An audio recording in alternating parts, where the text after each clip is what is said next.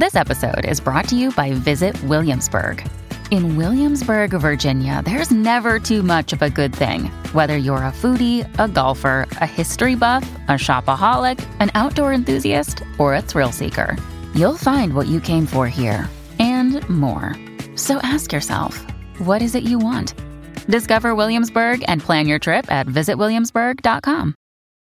Today's episode is sponsored by Book Riot Deals, our daily roundup of the best books on sale. Every morning, our editors scour the internet to find the very best books on sale from as many genres as possible. We find bestsellers and prize winners, great book club reads, and under the radar staff favorites we'd love more people to know about. There's YA, middle grade, adult, fiction, nonfiction, and more. Go to bookriot.com slash deals to check out our finds of the day and to sign up for our newsletter. We'll send the day's picks straight to your inbox. That's bookriot.com slash deals.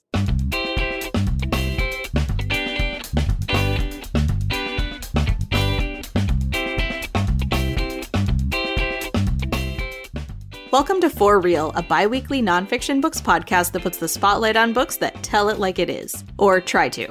We'll cover new releases, backlist finds, and more. For Real is a Book Riot podcast and is hosted by me, Alice Burton, and fellow rioter Kim Ukura. We're recording on Saturday, April 10th. Hello, Kim.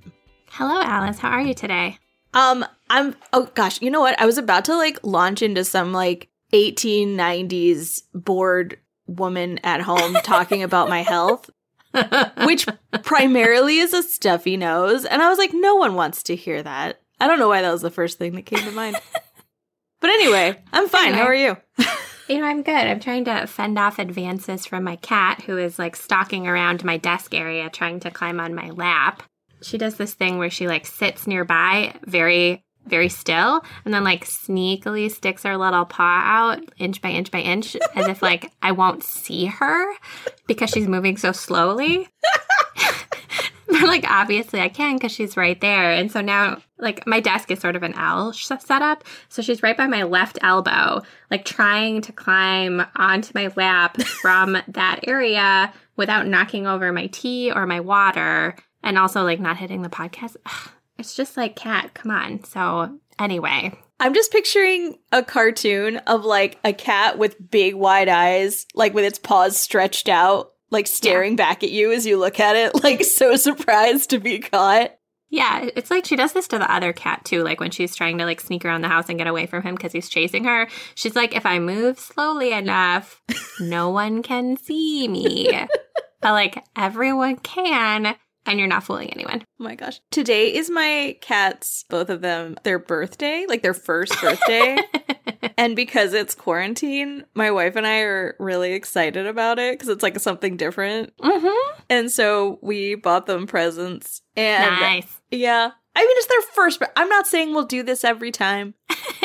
but it's their first birthday. We got them when they were like six months old. So, like, it's been, I don't know, I want we, we want to celebrate them.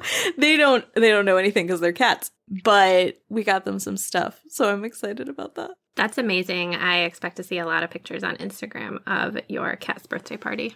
Oh, I've already started documenting the day. We should have bought party hats. Shoot. Oh, that would have been good. Yeah. Our cats will not wear party hats, but you can wear party hats. Well, I mean, yeah, like the humans celebrating definitely yes. wear party hats. Very true. Very true. Speaking of upcoming exciting days, there are two that I wanted to mention for listeners of the podcast coming up on Saturday, April 24th is actually two very exciting events that I look forward to every year. And I'm like excited and also sad that they're on the same day because because. So the first one is Dewey's 24 hour readathon, which is an opportunity to set aside all of your responsibilities for a day and read as much as you can. Um, I have never successfully read for a full 24 hours in 24 hours, but I like the excuse to like only read books for a single day. So that is Saturday, April 24th. And then the other awesome thing that's happening that day is that it's Independent Bookstore Day. So you get to celebrate all the indie bookstores in your life. And depending on what quarantine and COVID looks like for you, you might actually get to like go to indie bookstores and buy books. So Jenny, my sister, and I are trying to figure out how we can both read a thon and go to independent bookstores on Independent Bookstore Day, Saturday, April 24th. So I will report back in the future. That's very exciting. I did not realize yes. that we already had another readathon coming up. Yeah. Yep. So that's great because uh, I feel like I've been in a little bit of a reading slump where I've just been like, what if instead I watch Star Trek? I've been going in fits and spurts. I will get on like a kick of reading like one kind of thing and I'll read a couple of books in that thing and then I can't like find the third book in that thing and so then I try to switch gears and it's a little hard and but it feels like my reading is definitely on the upswing compared to how it has been. Well, that's good. Yeah. With the reading fun segue, this is the most natural of all things.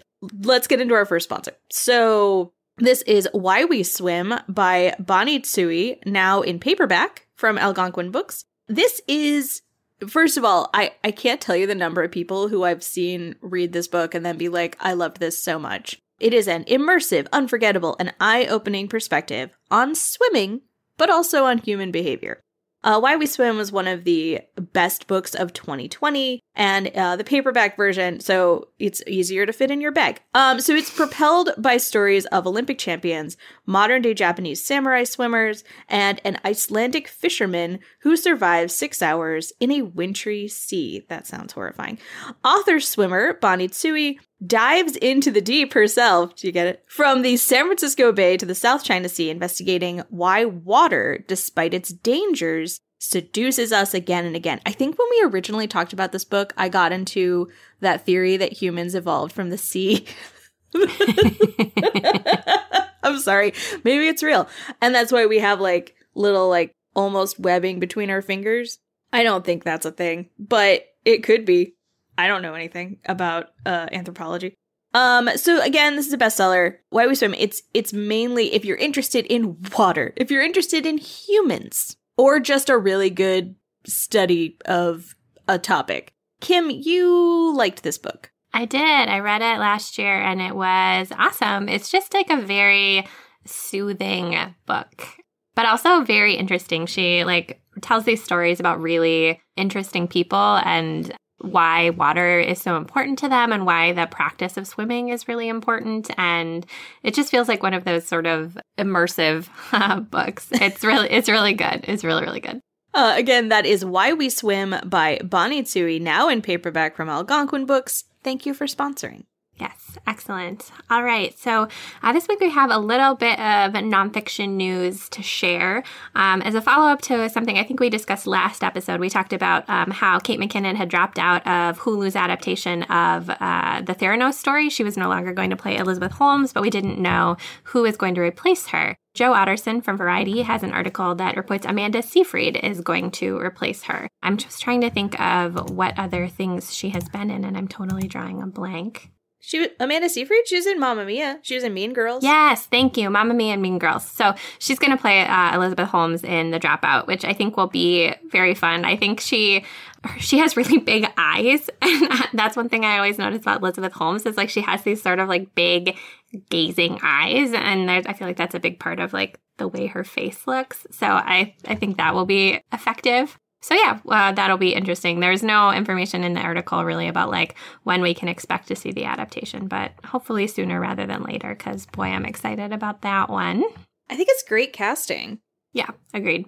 And then uh, the second one I wanted to bring is just a really quick mention of a I think we've talked before about like Trump administration officials and whether they're going to get book deals or not. And there was a push early after the inauguration in publishing in some circles to say, like, please don't give these people books or money. But I don't think that that was going to stick. Uh, and it turns out that it uh, has not. So we'll link to an article by Rachel Deahl from Publishers Weekly. And it is about how uh, former Vice President Mike Pence has sold his autobiography and a second book to Simon and Schuster for a bunch of money. So the the first one, his untitled autobiography, will tell the story of Pence's faith and public service, covering his trajectory from Columbus, Indiana, to his time as the second highest ranking official in the Trump administration, that book is scheduled for a 2023 publication, and they haven't talked about what the second book in the deal will be. We were talking before the show, and the only thing I really have to say about this is like he is the second to last person that I am interested in reading a book from. So we'll see how that goes. I mean, I'm willing to say that he's a misogynist and that's gross. I don't want to read his book or have it published. Correct. Yeah. I mean, there's political beliefs and then there's I'm not going to meet Yeah. with a woman alone who's not my wife. Indeed, indeed. Okay. You have a related article to share. Yeah, yeah, yeah. My related article is uh, entitled "Why Would Anyone Pay Andrew Cuomo Four Million Dollars for a Book?" Which I sent this to Kim on Twitter because we chat outside this podcast, and I was like, "This looks really interesting." Mainly because the whole article is saying that books by politicians sell badly. No one really talks about them in perpetuity, right? It's not like, Mhm. oh wow, that thing that pub- like politician memoir from like six years ago is it's really just still so relevant. Mm-hmm. But the publishing industry spends a ton of money. Like you get huge advances, they don't make the money back, so it's it's confusing. mm-hmm. We'll link to that in the show notes if you want to get more into it. But basically, maybe we shouldn't have political memoirs. um, Yeah. It's a super interesting argument, right? Because like a ton of people will write, po- politicians will write a memoir sort of for a variety of reasons, but often like I think in support of like a future political campaign.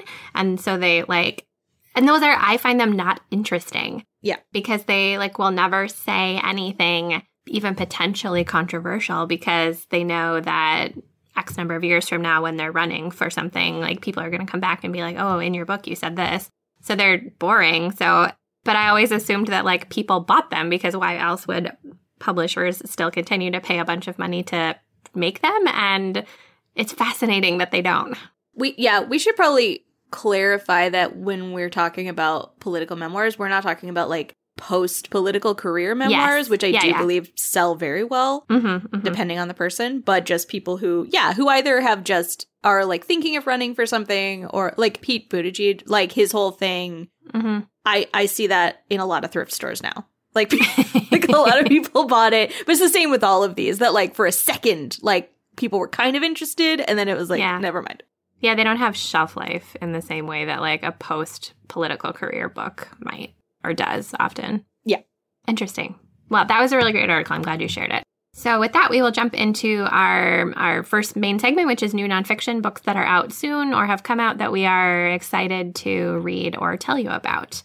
Uh, and so my first pick is a memoir called My Broken Language, a Memoir by Quiara Alegria Hudes. Uh, which is coming out April 6th from One World. Uh, and her name may not, may or may not be familiar, but she has a really impressive resume coming into this book. Um, she helped write the book or the like the story of the musical In the Heights. She was a Pulitzer Prize finalist for that project, and then she uh, eventually won a Pulitzer Prize for drama for a different play that she wrote. And so she has this very impressive um, background in drama that she's bringing to this memoir. And so, My Broken Language is a coming of age story about her life growing up as a mixed race kid in a ailing Philadelphia borough, surrounded by this sprawling Puerto Rican family. And so, uh, the book opens when her her parents decide to move from North Philadelphia, this na- their neighborhood, to this farm outside the city because they both wanted to try and get away from that a little bit. And it's about kind of what that does to her family, what it does to her connection to her um, Puerto Rican family that still lives in Philadelphia,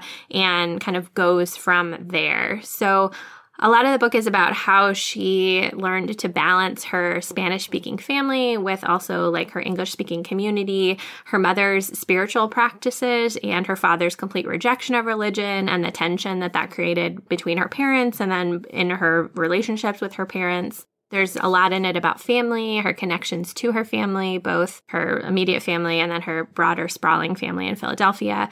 Uh, the women in that family in particular, the stories that they shared and told, the power of stories to shape lives, and how we like understand ourselves in our own stories. There's a lot in the book about intergenerational trauma, addiction, grief, relationships. One review I looked at from Bookpage called it joyful, righteous, indignant, self-assured, and exuberant, which feels exactly right for the part that I've read. Like it's it's so so good. She is a beautiful writer as you would expect from someone who's won a Pulitzer Prize for her work. It's not poetic exactly, but draws you in from the moment and you're she's does a really good job of sort of using her perspective that she had at the time of the stories that she's telling, but also some of the perspective she brings to it later.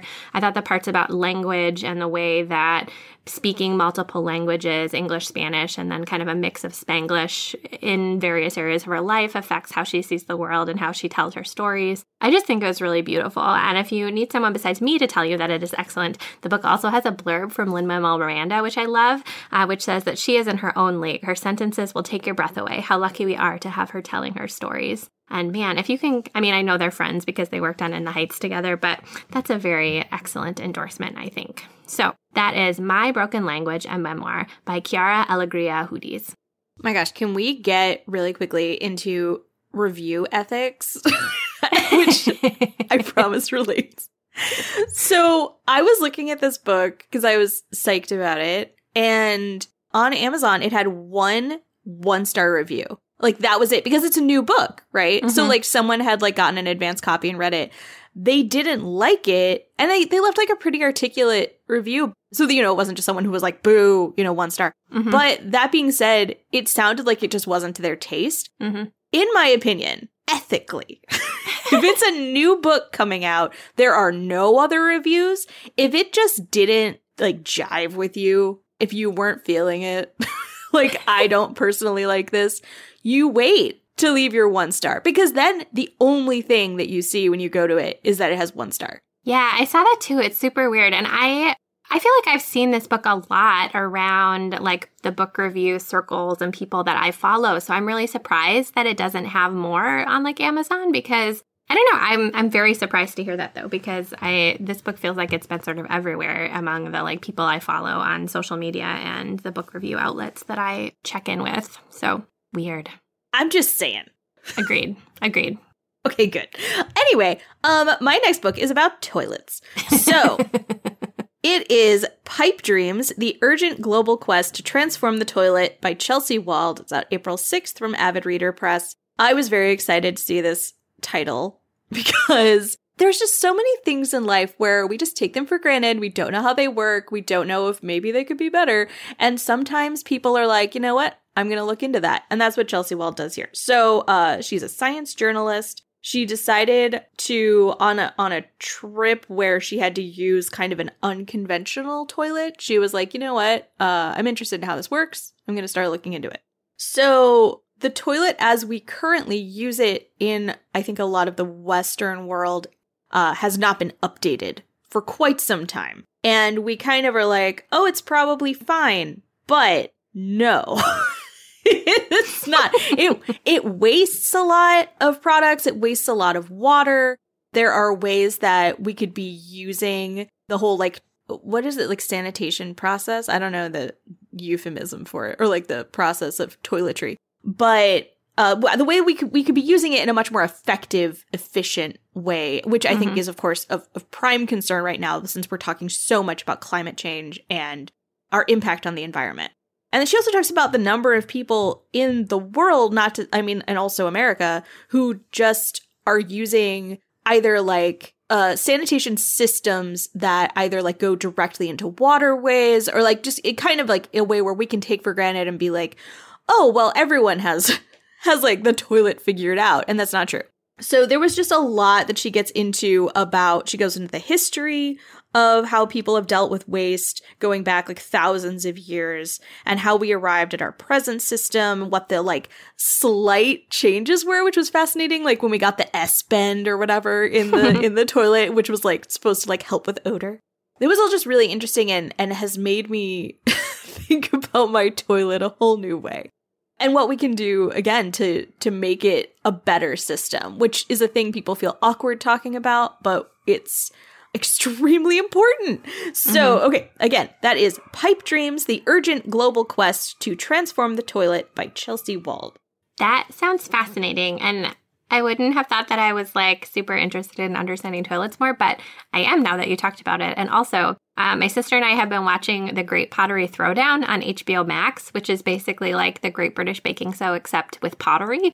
And one of the challenges that they do, like late in, I think all of the seasons that we've watched so far, is they have the potters make a toilet, like hand build a toilet, which is bananas uh, watching them do it because I had no idea how complicated it was. And so now I'm doubly interested in this oh my gosh. because of my TV watching.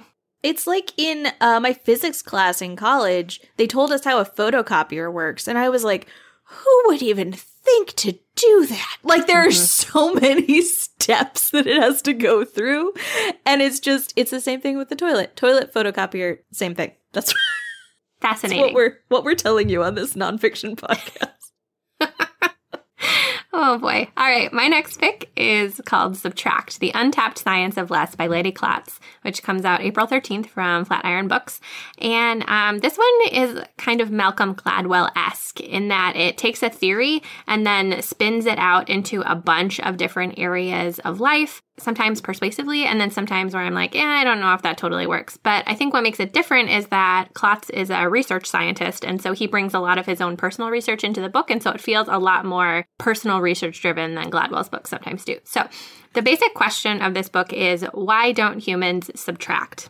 And so, like, there's a lot of talk about minimalism and uh, like in corporates, we talk about stop doings, simplifying. I think, like, he mentions in the opening of the book, like, COVID has really been an opportunity for humans to see, like, what does less really look like? And, and so he looks at, like, we talk about doing all these things, but experiments and science show is that choosing to subtract is not usually a human instinct or our first choice. And so he, in the book, works with scientists across various disciplines to test whether that's actually true, like whether that theory bears out, and then what what does it mean that humans our inclination despite like talking a lot about minimalism our inclination to solve problems or move forward in any way is always to add rather than subtract? And so after it kind of opens with those experiments and establishing that like that's a valid question to ask the rest of the book looks at trying to explain why we don't think about subtraction versus by looking at like our biology our history of civilization how societies have been created uh, looks at design and the idea of addition versus subtraction economics and kind of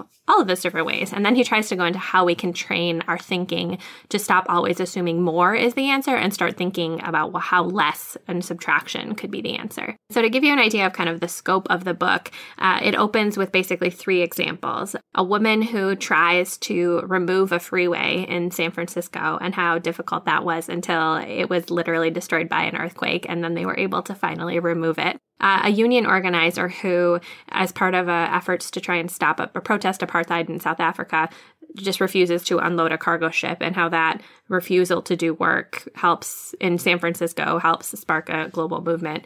And then a social scientist who takes a kind of a prevailing theory about how society works, trims it down, and then comes to a more nuanced and accurate idea. And so that's kind of, I think, I like those examples because they show kind of the scope that the book is trying to look at, all through the lens of why don't we subtract things and why is it so hard for us to think of subtraction? And I think it's really fascinating. I, I feel like people are either like, yay, Malcolm Gladwell, or boo, Malcolm Gladwell. And I think this one kind of takes what's good about Malcolm Gladwell, which is like sort of a wide ranging approach to a question and brings in a lot of science and um, statistics to bear that out. And so I like that part of the book. And I think it's, it's really interesting so far. So that is Subtract the Untapped Science of Less by Leidy Klotz. Oh my gosh, that sounds so good. Yeah, it's really interesting. I immediately like added that to my library queue. That's fantastic. Okay. I say this as someone who has a really hard time getting rid of things. it's hard. Just someone tell me why. So I really love young adult nonfiction. Uh, got a real special place in my heart for it. Just there's like there's so much to learn about, and sometimes you just can't do like a 350 page in-depth breakdown of it and the YA version will give you like a really good overview and like honestly probably all that you need because you've mm-hmm. got other stuff going on in your life. But um this felt uh this this is a new release and it it uh, well obviously we're in the new release section but it also felt really pertinent it is uh from a whisper to a rallying cry the killing of vincent chin and the trial that galvanized the asian american movement by paula yoo this focuses on uh, Michigan, specifically Detroit, and the auto industry in the 1980s. Uh, in 1982, uh, this was when, so, you know, it, Michigan and Detroit had been like the car capital. Like, this was like everywhere all of the cars were made, and like America, yay, muscle cars. Anyway, this is my understanding because I don't have a. it's probably a little more subtle than that.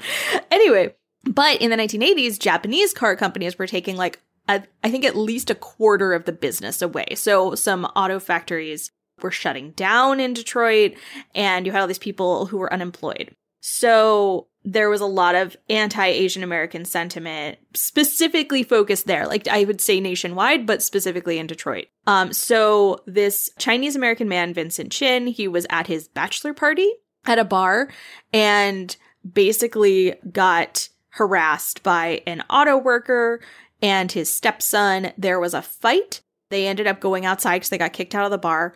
And the auto worker he, who's like a manager, I think, at a at one of the factories. He ends up beating Vincent Chin to death, which I won't get into more details. The book does. It's like it's I mean, so like warning for violence. Like I was kind of shocked, but also it's kind of like this is a thing that happened and it was horrible. So he uh he ended up dying, I think it was like 6 days before his wedding. Is incredibly tragic. He was the only son of his father had recently died, so his mom had to deal with this. But when the auto worker and his stepson went to trial, they pled guilty to manslaughter. They got a $3,000 fine and 3 years probation. Jeez. Yeah. So there were protests that followed, which led to a federal civil rights trial, which was the first involving a crime against an Asian American. And it started uh, from the subtitle. It started what came to be known as the Asian American movement. So, um, I, I mean, I really recommend this book. I did not know anything about uh, the murder of Vincent Chin, and it was just it gave me a lot of context for something that, gosh, 1980. It's like 40 years ago was when that happened. So, again, that is From a Whisper to a Rallying Cry The Killing of Vincent Chin and the Trial That Galvanized the Asian American Movement by Paula Yoo. That is fascinating and sadly timely for many different reasons. So, yeah, that is an awesome pick. That sounds fascinating. All right, so before we move on, I have two just like really quick mentions of books that have come out recently that I haven't had a chance to read yet, but I think are perhaps relevant to our listeners. Um, the first one comes out April 13th. It's called Empire of Pain The Secret History of the Sackler Dynasty by Patrick Radden O'Keefe. Uh, he wrote a book last year, Say Nothing, about kind of the troubles in Ireland. This book, Empire of Pain, is about the Sackler dynasty who have made their fortune selling opioids and Oxycontin. Um, and so he does a deep dive into that family and everything that has happened with the opioid crisis. So I think that is, again, like sadly timely. Um, I was not able to get a galley probably because it's expected to be a huge book and they're not going to approve a, a galley for a Small Potatoes uh, nonfiction podcast. But uh, it looks really good to me. And then the second one is called Children Under Fire An American Crisis by John Woodrow Cox, which came out March 30th. This is a book about the devastating effects of gun violence on children and a call to action about it. And I started reading this one and it was just too hard for me to read right now. Um, it's very well done. The reporting is clearly very deep and he like spends a lot of time talking to children and their families who have been affected by gun violence. I just I could personally couldn't do it right now, but I think that it's a good book and I'm, I'm hoping to eventually come back to it. So, quick mentions to round out new nonfiction. Uh, so, with that, we will jump into our second sponsor. Uh, this week's episode is sponsored by Emporia State University's School of Library and Information Management. The Masters of Library Science program at Emporia State University is an ALA accredited program that offers the flexibility of online classes while also giving a community of peers to build a professional network. Through combination of instruction, students are able to form deep connections to the coursework, professors, and other students, and practicing professionals in libraries. ESU offers a quick and affordable way to earn your MLS, with most students completing their degree in two years, even while working a full time job. Uh, the program has small class sizes, a max of 30 people in each course, and it is affordable with scholarships available. So to learn more, you can visit their website at www.emporia.edu slash SLIM. All right, so uh, this week for our themed section, since it's just past Easter, we thought it would be interesting to do a dive into some religious memoirs. So, uh, not just Christian religious memoirs, but uh, religious memoirs kind of across the spectrum, since an interesting time for that. So I feel like I've been talking for a really long time, so I'm going to let you go first this time, Alice. I was prepped for that. Good. Okay.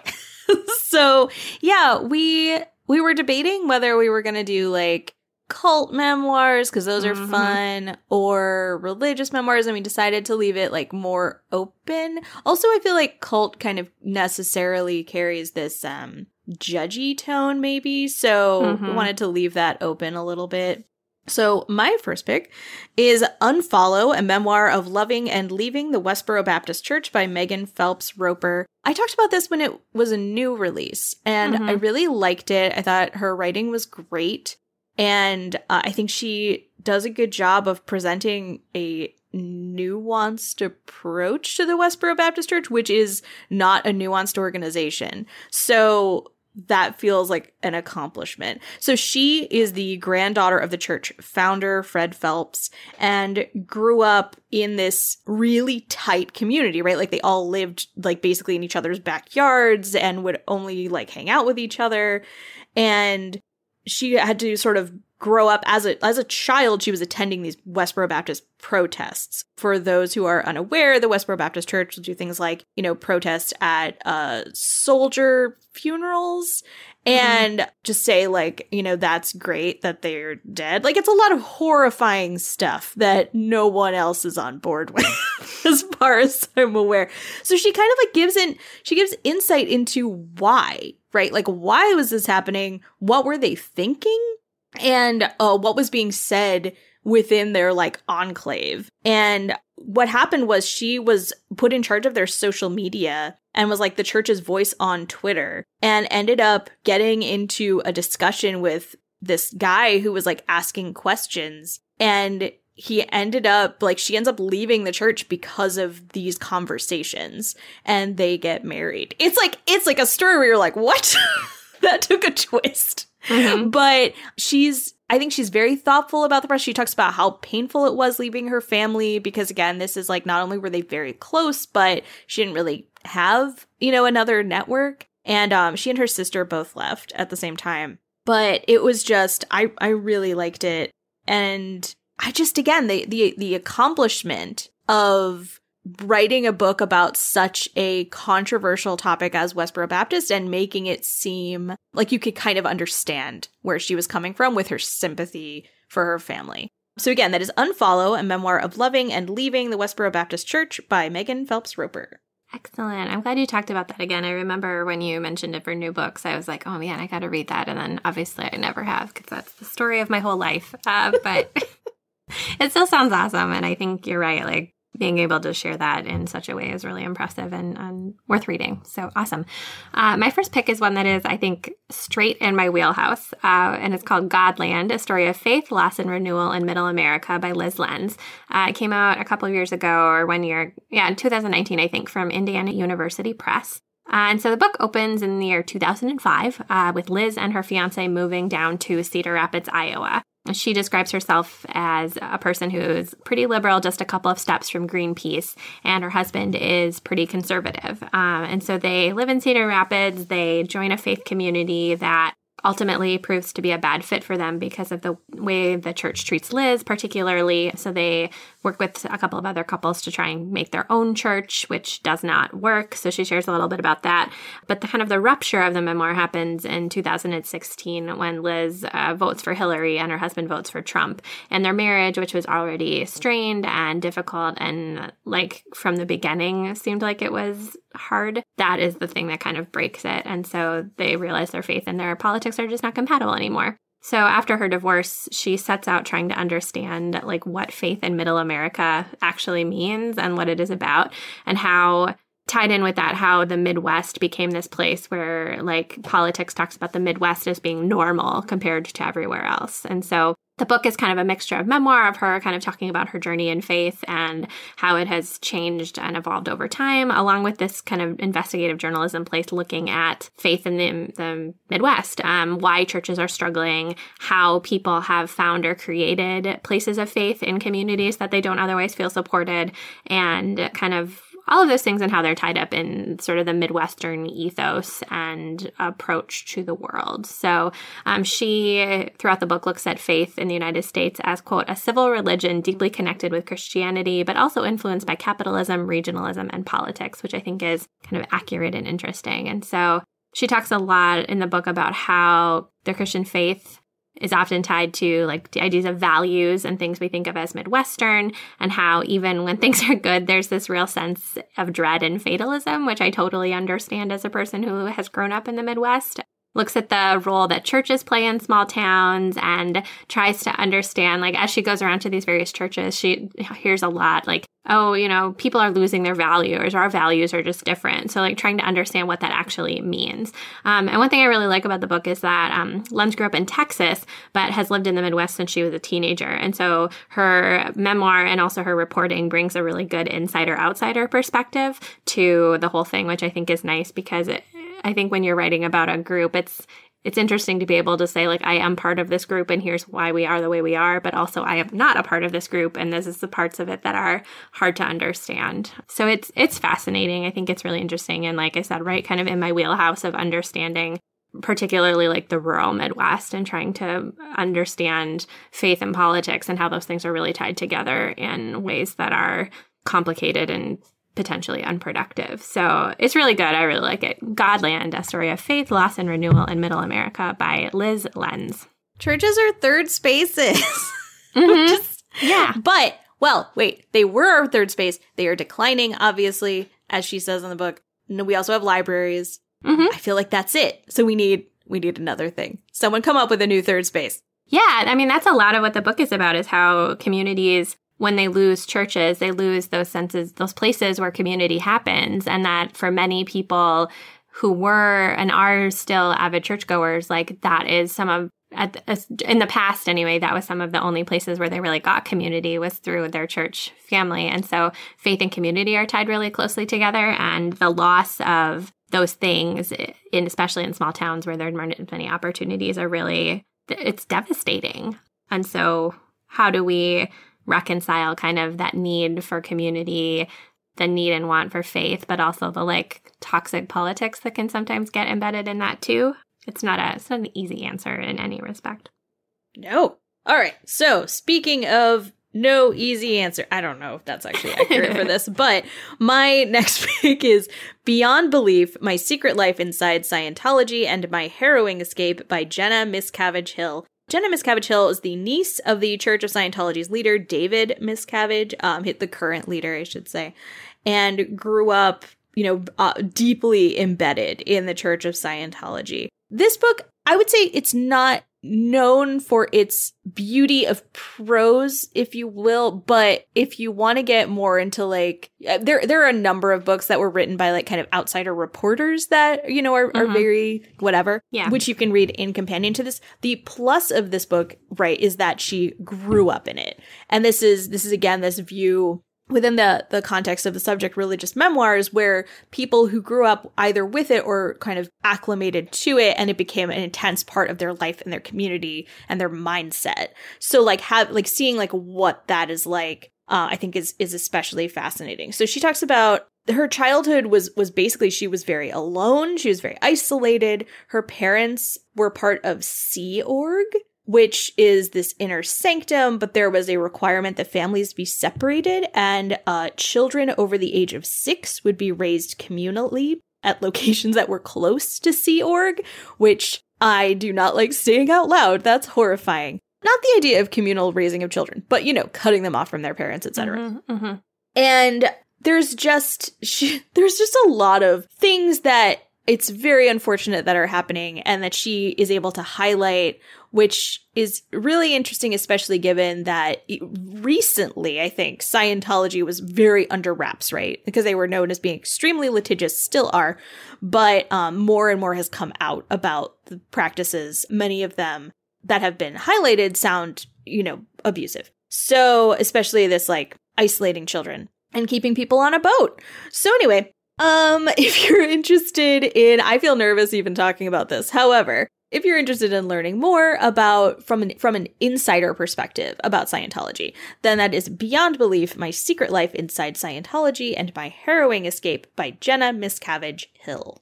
That sounds like a fascinating pick. I, yeah, you're right. There's been a lot written about Scientology, but often from outsiders, people who are like reporting on it. And I think, like, like with Godland, like sort of the insider outsider ability to kind of share that is interesting, particularly in religious memoirs when things like faith and understanding can be so hard to can be so hard to understand if you're not deeply embedded in it. Yeah, exactly. Yeah, that sounds really good.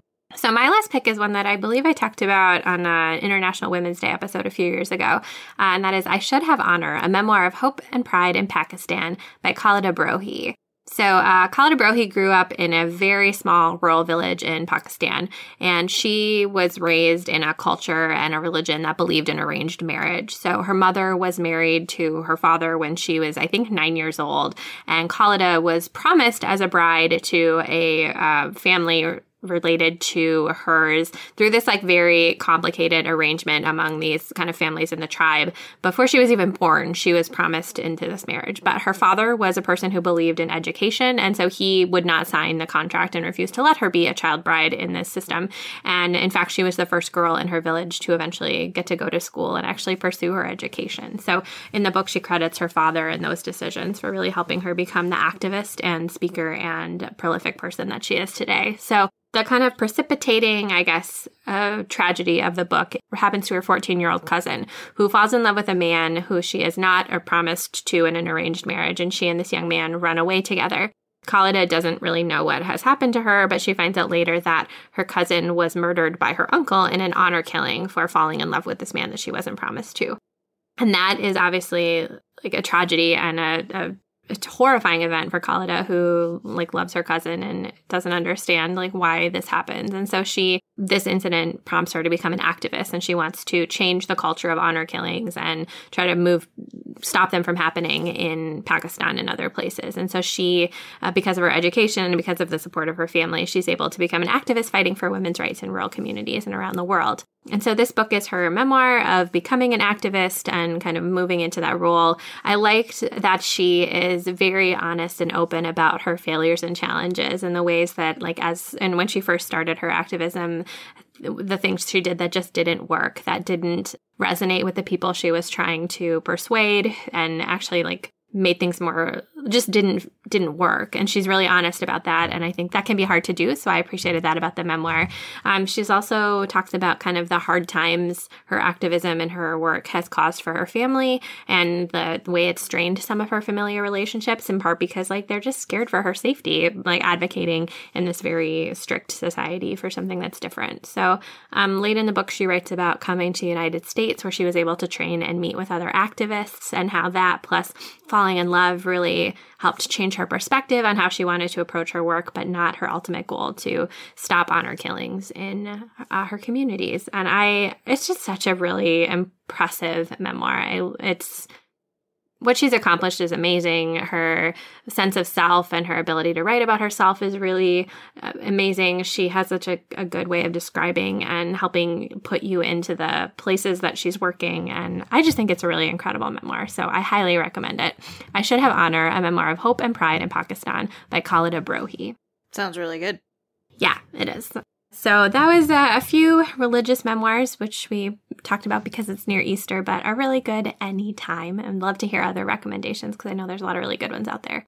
So, with that, we will wrap up the podcast as we normally do by talking about the books that we are reading right now at this very moment. Uh, I am still deep in the audiobook of A Promised Land by Barack Obama. I have three hours and 54 minutes left, which I am wow. trying to finish it before my book club meeting tomorrow. I think audiobook was the way to go on this one for me. Uh, it's Obama has a very soothing voice, so it's soothing to listen to. But also, um, what I'm really liking about parts of this is he doesn't like.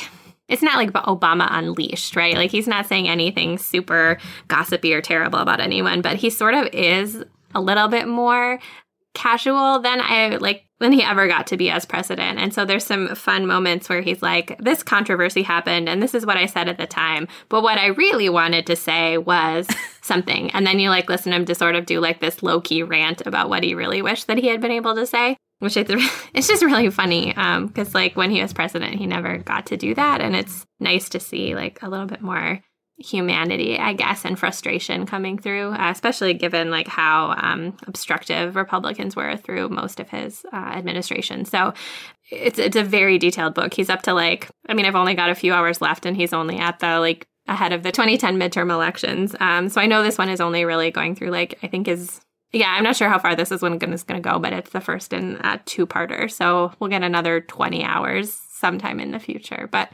it's good. I, I'm really liking it. So, Promised Land by Barack Obama. Great on audio. Do you want to know how far it goes? Because I just wrote about it for the True Story newsletter. Yes, please tell me how far does it go? It stops right after the killing of Osama bin Laden. Ah, okay, perfect. Which I think was 2011 or 2012. It was 2011 because I don't think it covers his second, his like reelection.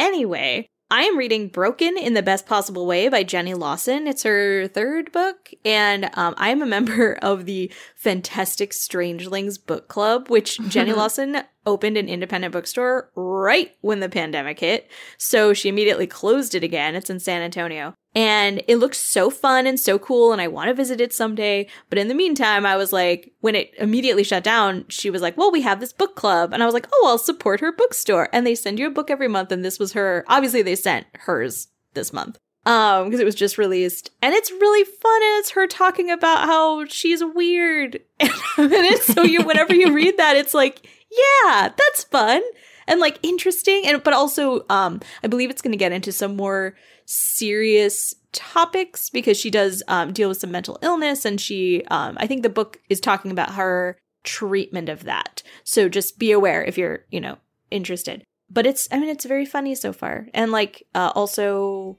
open. I'd say funny and open which is great. So with that you can find us on social media. I am at it's alice time and kim is at kim the dork.